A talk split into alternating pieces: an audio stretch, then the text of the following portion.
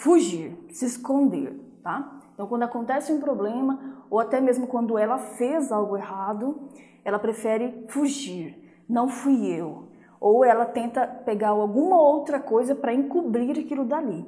Então, eu já vi muitos casos disso, muitas pessoas fazendo isso. Então, assim, evite a fuga. Se você já percebeu que você fez algo errado, então seja a primeira pessoa o quê?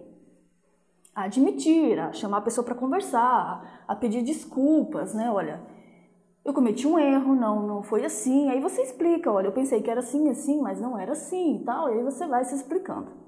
E nesse momento que você está fazendo isso, que não é uma coisa fácil, é uma coisa que você precisa desenvolver, porque a gente foi ensinado que a gente não pode errar, entende? Que a gente não pode cometer um erro. E é por isso que a maioria das pessoas tem medo de falar em público, de se expor de alguma forma, porque ela tem medo do julgamento.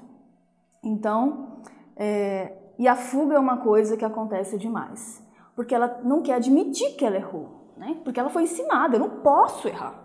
Então, isso que acontece muito, não só a esposa, mas também o marido faz muito isso. Ele não quer errar com você. Ele não quer parecer que ele é fraco, né? Digamos assim. E eu quero dizer para você que isso pode ser mudado. E quando você fizer isso, você vai se tornar uma solucionadora. Principalmente quando a questão é foi você que começou aquilo, foi você que errou, porque nós também erramos, mulheres, nós também erramos.